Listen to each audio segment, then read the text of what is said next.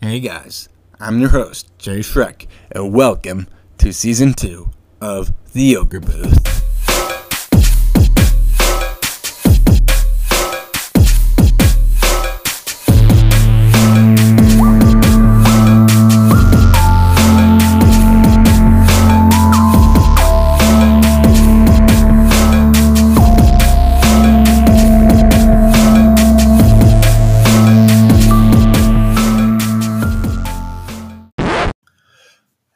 Guys, and welcome back to the Ogre Booth, the show or the podcast where we talk about everything across the multimedia media platform. And I am here to just talk about a few things today. Um, one of which is going to be branching out and talking a little bit about the topic of just how bands are in the music industry, uh, especially rock bands and stuff, have been leaning a lot more towards that poppier side and have becoming a lot more poppy. So that's going to be my main discussion later in the episode. But I would like to start off with just my impressions and stuff of like the whole halftime show that happened yesterday at the Super Bowl because I I have some things that I want to discuss and get off my chest. So, without further ado, let's dive straight into this episode. So, that halftime show. Uh it's literally the only thing I saw during the whole Super Bowl. I came home from work it was ha- just halftime was just started. I heard what the uh, I heard what the score was at the time. It was three to nothing Patriots, and I'm just kind of like, you know what? I could care less about this game, but I was interested in watching that uh, halftime show because I knew Maroon Five was going to be there, and I was wondering. Eh, is Maroon 5 worth it or not? Uh, and at the same time, uh, there was rumors that with that whole petition of Sweet Victory being played during the halftime show. Well, as we all may have known, for those that those of you guys that have listened, been listening and everything, uh, thank you. But uh, and if you watch watch the Super Bowl and you watch a halftime show, then you know what I'm talking about. Because the way I saw this is they should either say, uh, should have either just played Sweet Victory, SpongeBob style, and everything, or just don't. What did they do? They teased us. They gave us a tease. They did.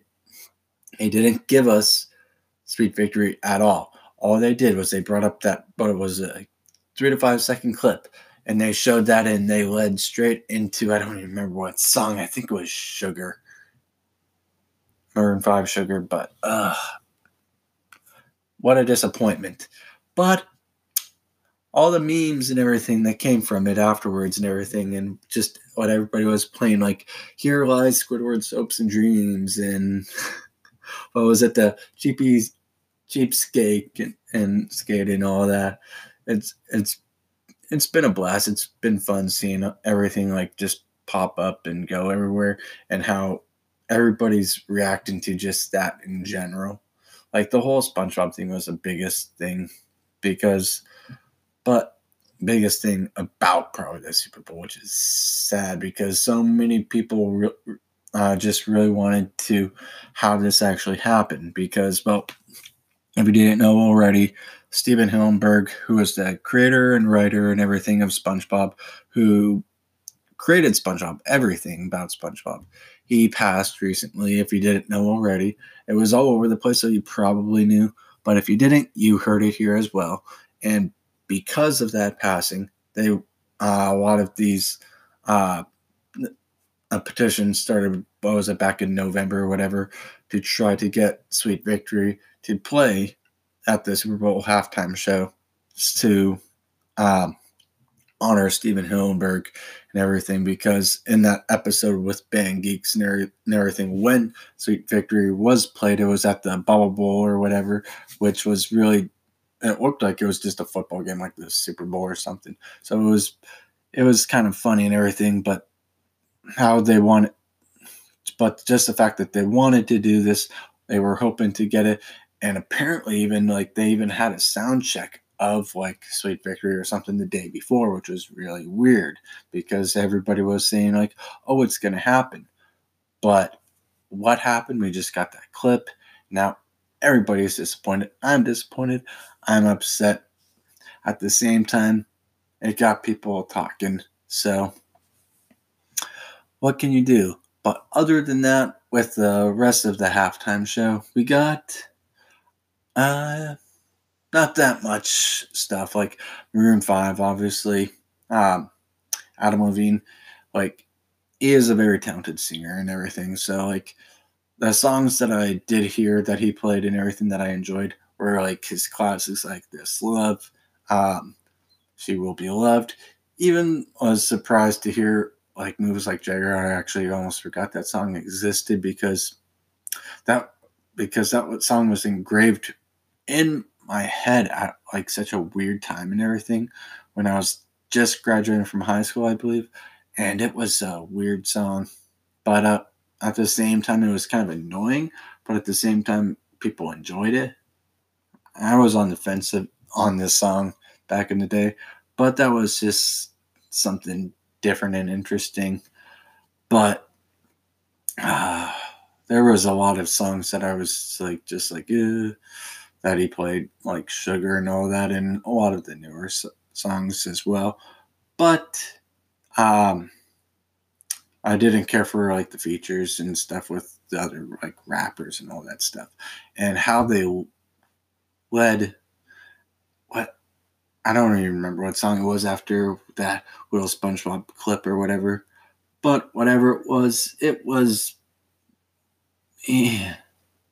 like I said it I didn't care for that weird stuff, but and oh my word, the last thing I want to talk about with the whole halftime show, which I think is kind of ridiculous and kind of stupid. Like I get why people are doing it because people are just bothered by it, but the whole comparison that people are saying between Adam Levine uh, slowly just taking off more clothes all the way to the point where he's not wearing a shirt and he's showing his nipples in comparison back to the uh, point in time with that Super Bowl halftime show that had Justin Timberlake and Janet Jackson and how uh, Justin Timberlake uh, revealed her nipple, and it's just kind of like, well, it's two different situations about the whole thing, but at the same time, like I understand a little bit why people are talking about it, but at the same time,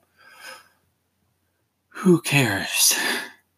People are just kind of overreacting about the whole situation a little bit, just like, oh, if he shouldn't have been allowed because of Janet Jackson and everything. But at the same time, it's just kind of like, well, the male body has always been presented as different, especially within the upper chest area and everything. It's I don't know. This might just be a male bias type of thing. I don't know, but uh, I think it's stupid, pointless. Why are we even discussing this? Why am I even discussing this right now?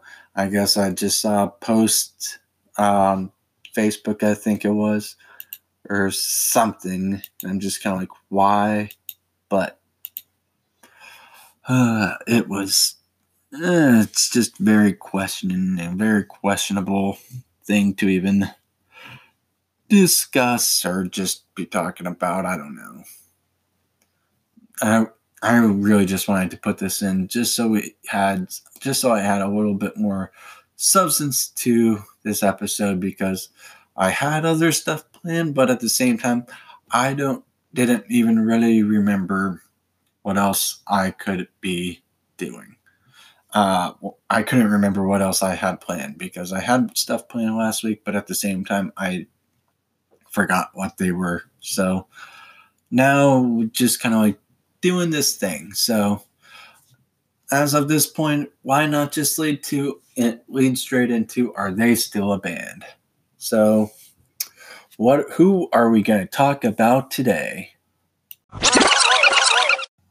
So today's band that I'm going to be talking about is indeed quite an older band. You may or may not remember them. They were kind of like the on the edge of that late alternative 90s uh like trend and everything, but have the those elements of pop punk and everything. Uh this band was titled Eve 6. Like that's exactly what they were uh, like categorized as alternative rock, pop punk. If you don't know offhand who these guys are, they had that big song, uh, what was it?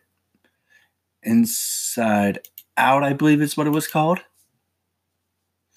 Ah, uh, da, da, da, da. yeah, Inside Out. I don't know why I couldn't remember that.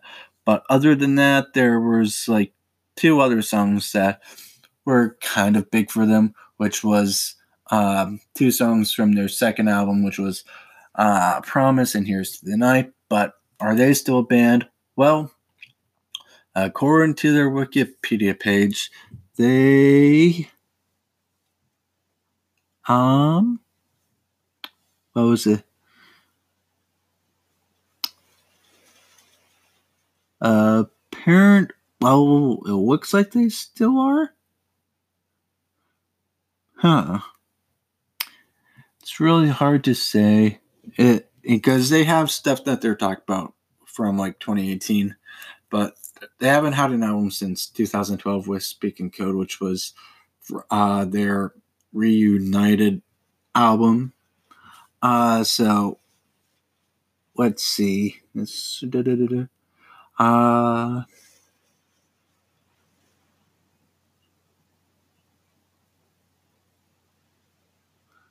let's see.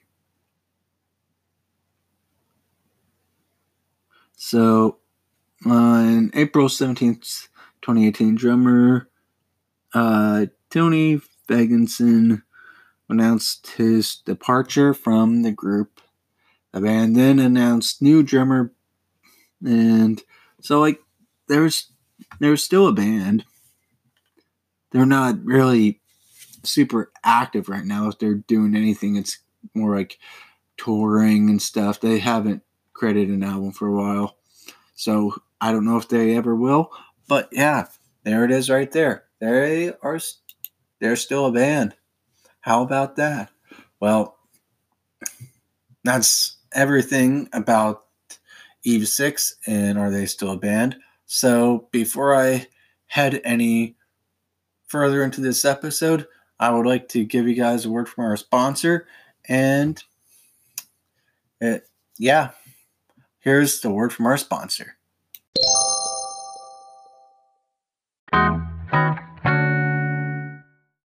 All right, guys. So now it is time to talk about just bands going pop, like mainly like rock bands. Like there are other bands, like there's like pop punk bands, rock bands, and such.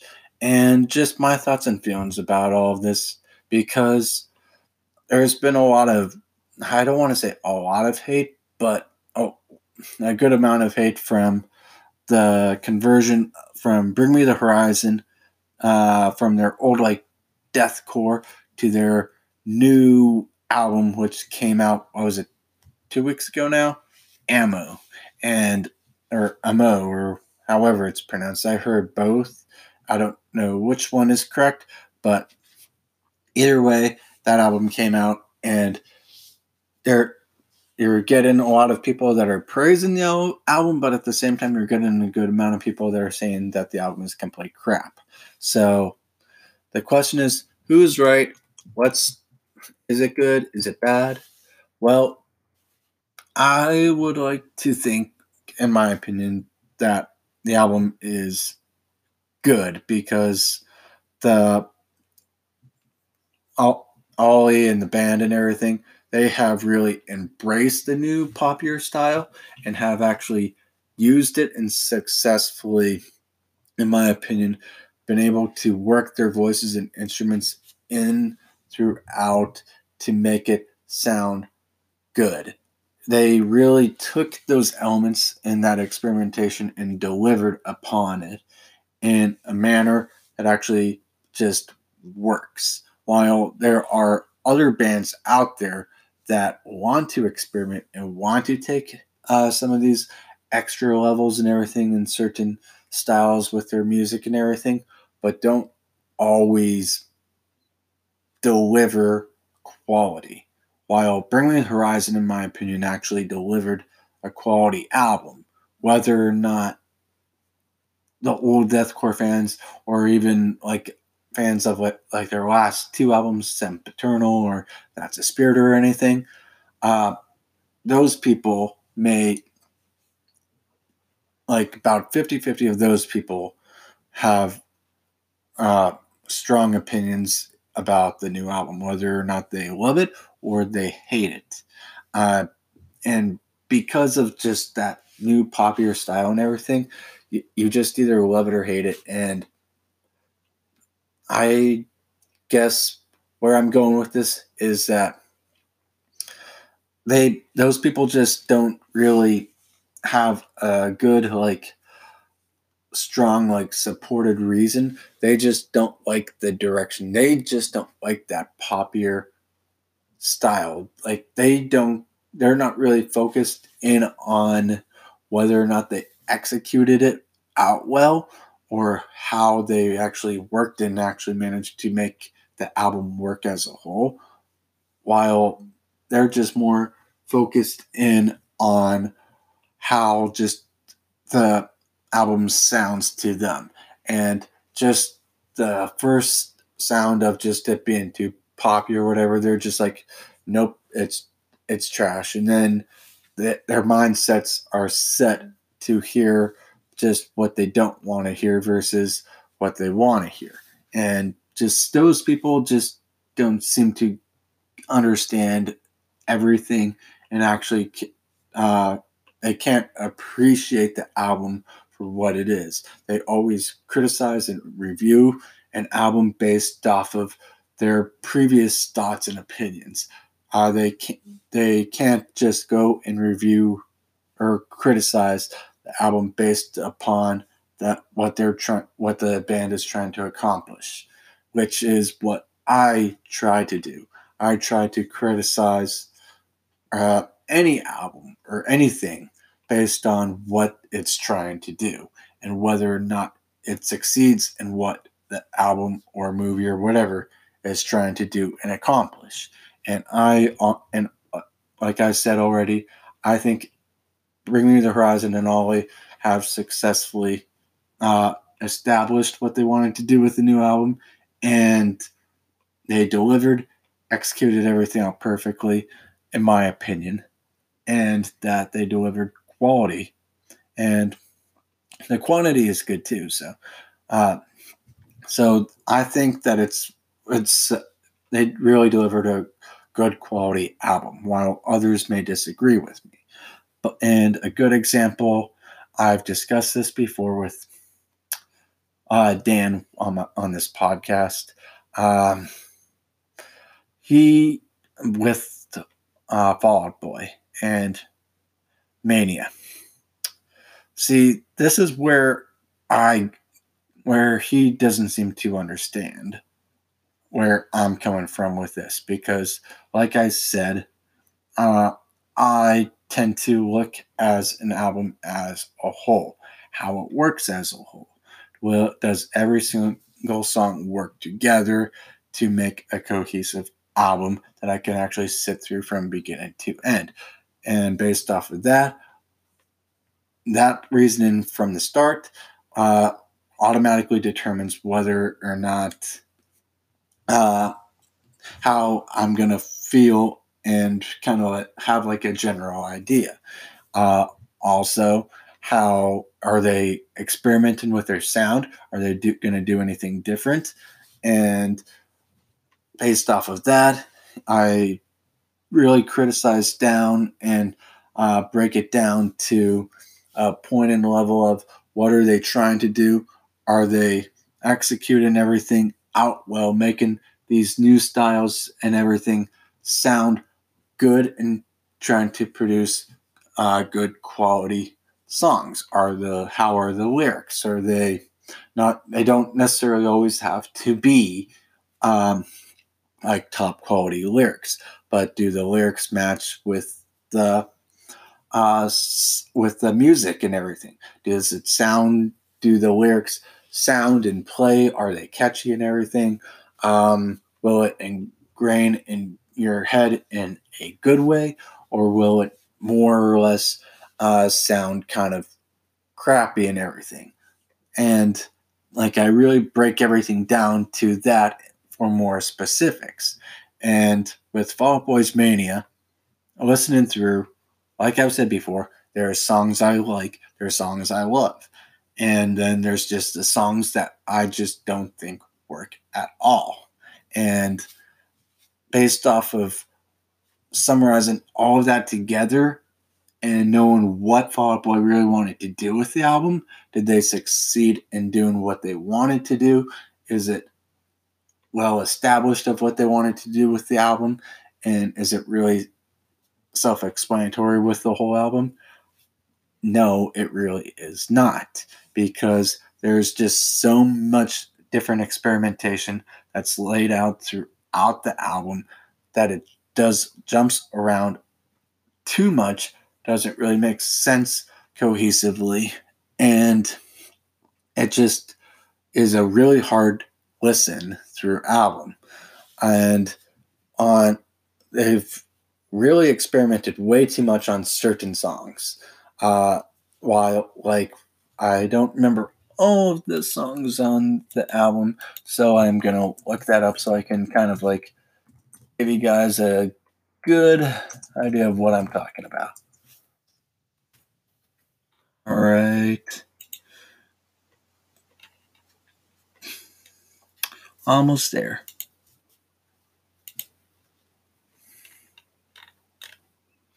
All right. So, on certain examples that I really want to talk about and focus on, uh, one of which being kind of like, uh, not like, but being Young and Menace. Um, it would have been better and would have worked better if they weren't uh, so determined to try to include like those EDM, really high pitched wheels and everything within the chorus. Um, otherwise, it may have been actually a more enjoyable song. And I can agree with my friend Dan, who actually saw them live and everything. Uh, you may have discussed this with me in the previous episodes. I can't remember, but uh, he specifically said that when he saw them live, they played Young and Menace and it sounded great and it uh, was actually a lot better than the recorded version that's on the album. And I can actually agree with him because they probably wouldn't try to do all that like EDM, all that weird experimentation stuff that they did on the album because that's going to be really hard for especially Patrick Stump to hit those really like high notes obviously. So when performing, I can honestly believe that it actually did sound good because I don't think the lyrics are bad. I don't hate the song completely. I just hate that style, that EDM influence that they try to throw in.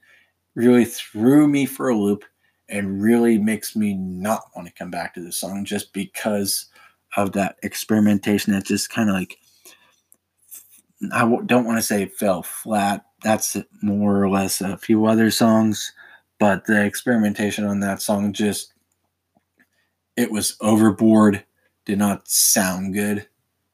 It it really hurt my ears. But on songs on songs that did fall flat are like the songs Church, Heaven's Gate, and there was another one. Yeah, those Church, Heaven's Gate. Those are the two that really fell flat. Uh, I can't really seem to get into those songs. They don't really. Oh, what was the other one?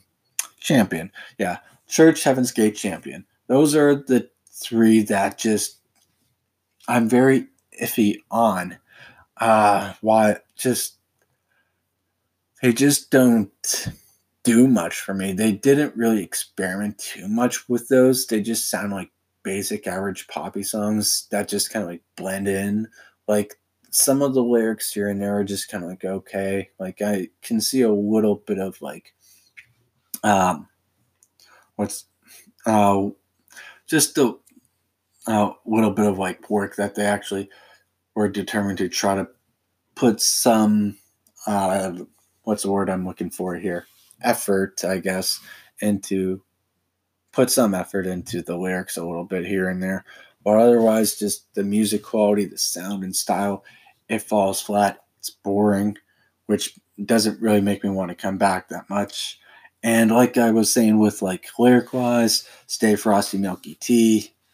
That's not an awful song. I like the sound, I like the style, but there's so many like cringy lines and everything that make it really hard to listen through that song. I can't really be coming back to that that all that much. And then like Bishop's Knife Trick, I'm that song has been really uh growing on me. So I I actually am enjoying that song a lot more.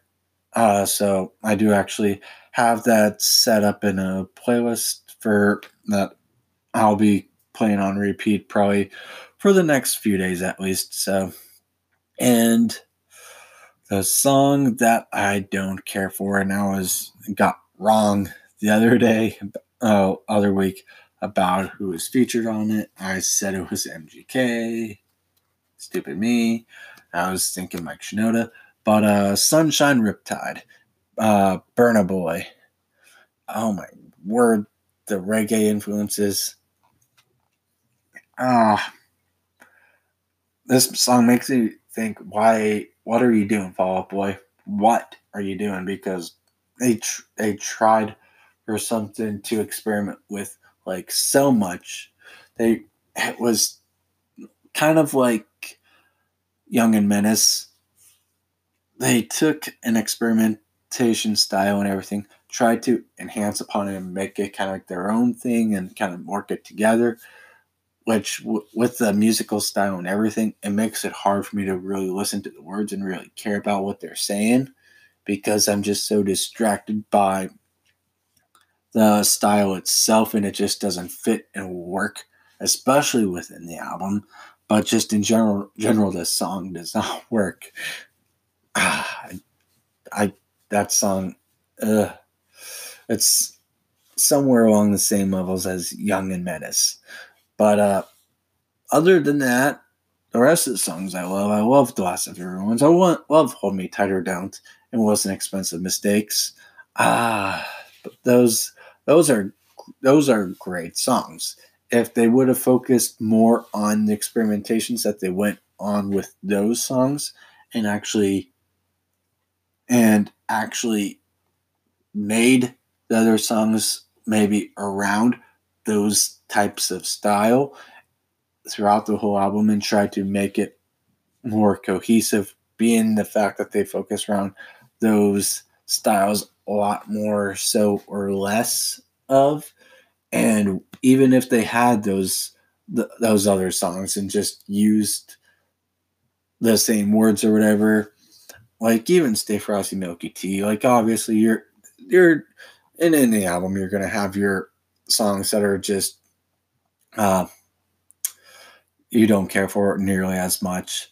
But Stay Frosty Milky Tea actually is pretty cohesive with those other three songs. But so, but yeah, with any album, it's going to be hard to really uh, find a band that really uh, execute going from what their roots were to experimentations in a new genre and making more popular, different experimentations and stuff. Like even on the last Out Boy record, uh, before this one, uh, what was it? American Beauty, American Psycho. I thought they did a fantastic job actually with their experimentations and going with the more popular side on that album. It actually sounded good. It worked well. There were a couple songs here and there that uh, I didn't care for nearly as much, but I could still find enjoyment in them. while on Mania, there's just not much. But there's been a lot of other bands that have just gone pop as well. Um, I did a review for, or not review, but a let's discuss video on my YouTube channel for the latest Set It Off album uh, titled Midnight, which I guess, like, I can't really say that Set It Off was ever really completely pop punk. Uh, they, like, their first, like, two LPs, uh, or I don't even know if Horrible Kids is really technically a full album, but uh, with their first album, Cinematics, and since then, each album has gotten a lot poppier and everything. So, like, that's a fairly decent example of what I mean and what I'm talking about when it comes to everything. So, but what the just all these different styles and everything that they kind of like go for especially on their new album Midnight. They really executed everything out very well. It sounds good. There were some little experimentations where they went a little more poppier, kind of like from their Upside Down album. Um, it almost sounded a little boy bandish, but it still works. It still sounds like them. It still set it off at its core, and it just like a lot of the, not every single artist uh, or bands or whatever that go for that popular style really work always work. Um, but at the same time we do have some artists that do actually make it work. Like i think bring me the horizon made it work. Uh, fall out boy did not make it work. Set it off i think cody carson's voice actually works well with the popular style. So that's working out very well as well. And then there's other bands as well. What is it, Bullet for My Valentine? They had their new album that came out. That does that just doesn't work. Um, I tried listening through it; it just didn't sound good. Another good example of bands not working is 30 Seconds to Mars. Ah, Jared Leto and all that. There, that last album was a huge disappointment and I mean huge. There, I, I can't can't say that I don't like any songs on the album because I do. There, I was it. I can't remember the names of the songs, but the two main singles that they came out with before the album came out. What was it? Dangerous Love. Uh, I don't really want to have to look this up, but I will. Oh my word. Uh, 30 seconds to Mars. Um, uh, what was it? Oh, Walk on Water and Dangerous Night. Those were the two big ones that were, uh, the the big ones. And even what was it? Even their song "Rescue Me" on the album isn't awful, but at the same time, it's not really that good either. But there's just a lot on that album that just does. Uh, it it sucks. it, that album really fell flat, and was just a big disappointment. Um, let's see what like other albums or artists as well. Uh, some artists that actually did it and worked well. For a while, Fall Out Boy was working out just fine. Uh, uh, they were more, I guess, arena rock, pop rock versus like pure pop. But there have are artists that almost went pure pop, like Paramore, for example. Uh, Hayley Williams, her voice always worked well with the old, old more pop punk style, but with each album, uh, started to get a little more poppy. Have a few more like super poppy songs, like one of the poppiest songs on like the original like three albums was uh, the only exception.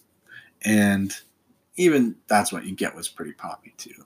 But they all still had that uh, instrumentation and had those influences of like the pop punk and everything with the more punk elements, especially on that's what what you get. But uh, as they transitioned into their self-titled, started to bring more popular elements with like Ain't It Fun, Still Into You, and then even with their latest album, they went pure like alternative rock, pop rock act, pretty much with just pretty much every single song. But because Hayley Williams' voice just works well with uh, pop with that pop sound, like any female voice almost works very well with uh, that pop si- style and everything. So you can't like disagree with that completely because yes, almost any female voice can work with it while at the same time any female voice if uh, established and worked well correctly can work with other uh, like alternative genres other like uh, rock with like amy lee and and even on old paramore and stuff with punk rock and stuff.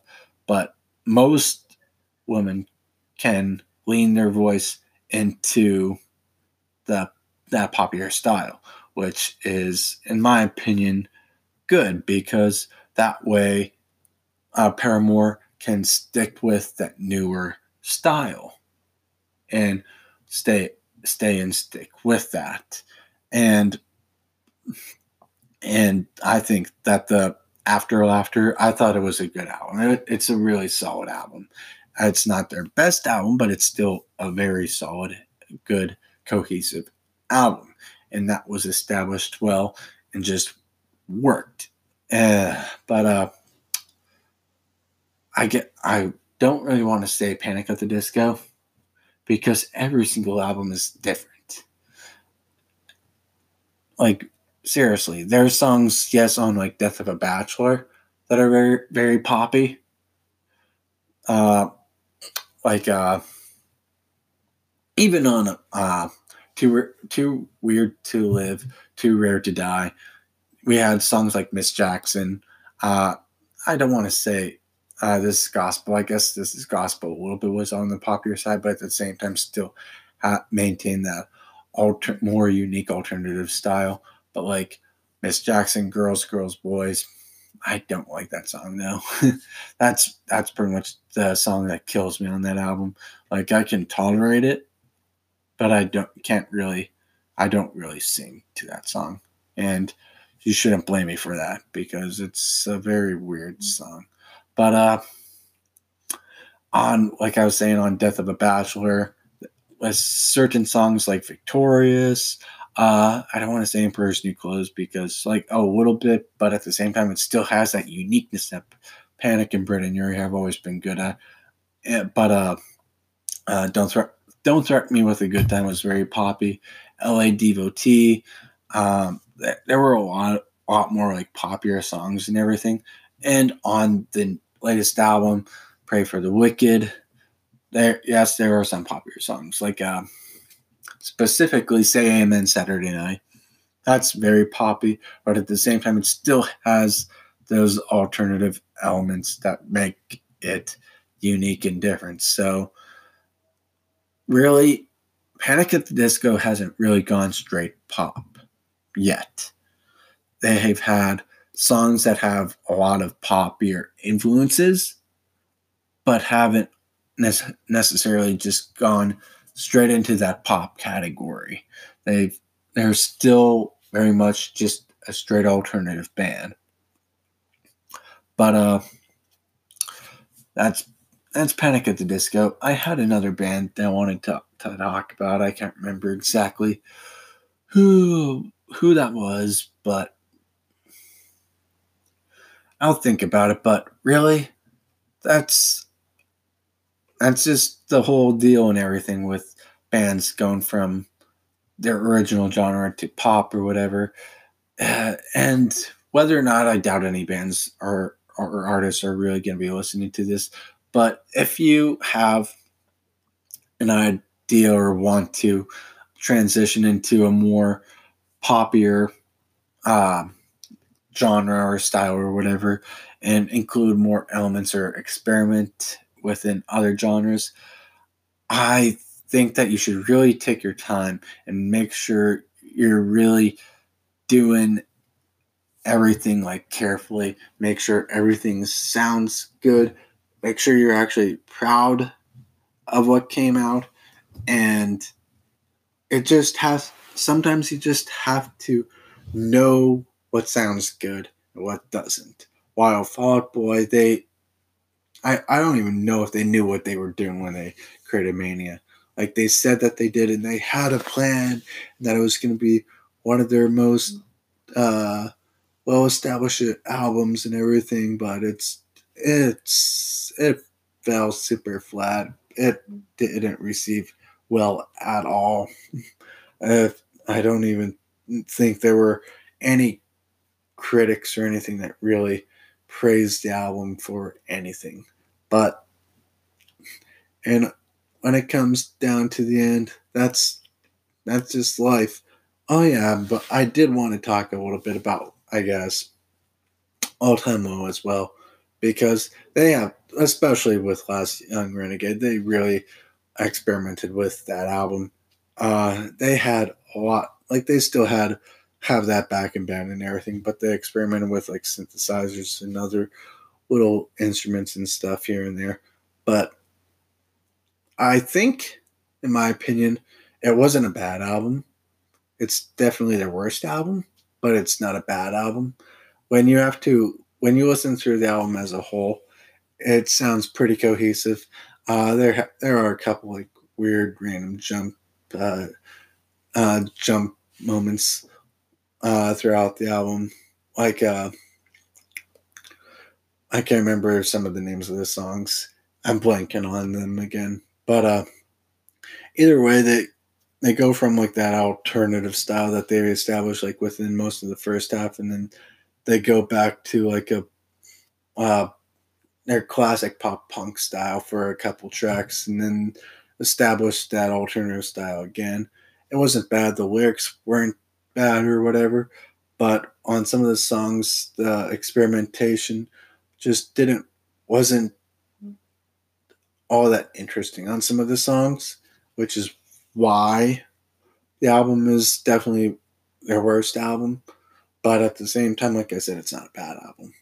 But that's that's everything that I want to say with all of that. I hope you guys got a good idea of now kind of like what I mean in my some of my opinions on some of these artists that have gone from like rock to this new popular style, popular influences because these these I get it. These bands want to stay relevant. They want to stay in like whether they just want to stay in like the, more of a rockier mainstream, and or if they want to branch out from their like pop punk roots in, into the like the real like uh, Billboard 100 mainstream and stuff. Which there have been artists that have done that, like like I said, Panic at the Disco with High Hopes. That's actually their highest his their highest chart Panic song to date. Uh, beaten out. I write sins, not tragedies, which is pretty insane to really think about because that was a huge song back in the day when their first album dropped. And looking back, it's like it's been a long time it, what is it? It's been over 10 years now since uh, Panic first released their first album. And, but yeah, just every, just, I think, I think that's insane because that was a pretty big song. Uh, I Write Sins Not Tragedies, I believe, charted at number seven on the Billboard 100, while High Hopes, where did that chart? Fourth. yes, it, tra- it uh, that that's the highest song, highest charted song that it by Panic at all, which is pretty crazy because Panic is doing well at staying relevant and at the same time staying staying true to the uniqueness that is Panic at the Disco. But that's like I already said, that's everything dealing with the sole topic. I hope you guys enjoyed this episode. If you did, then make sure you subscribe to wherever you're listening to this podcast on. Um, and you can always go to one of my social media platforms, and which is either whether you're go, going to Twitter, you uh, you can follow me over there at outcast092, or you can go to my Facebook page, follow me over there so you can stay up to date on every single episode of the Ogre Booth and even keep up to date with my YouTube channel and my videos that have have been and are being uh, released over there as well. And oh, I forgot to put the name, uh, but that is the slash ogre slash man. So go over there, follow me, like, subscribe, and I hope hope you guys enjoy this episode because I actually had more f- fun uh, doing this than I thought was going to come out. So I'll see you guys next week.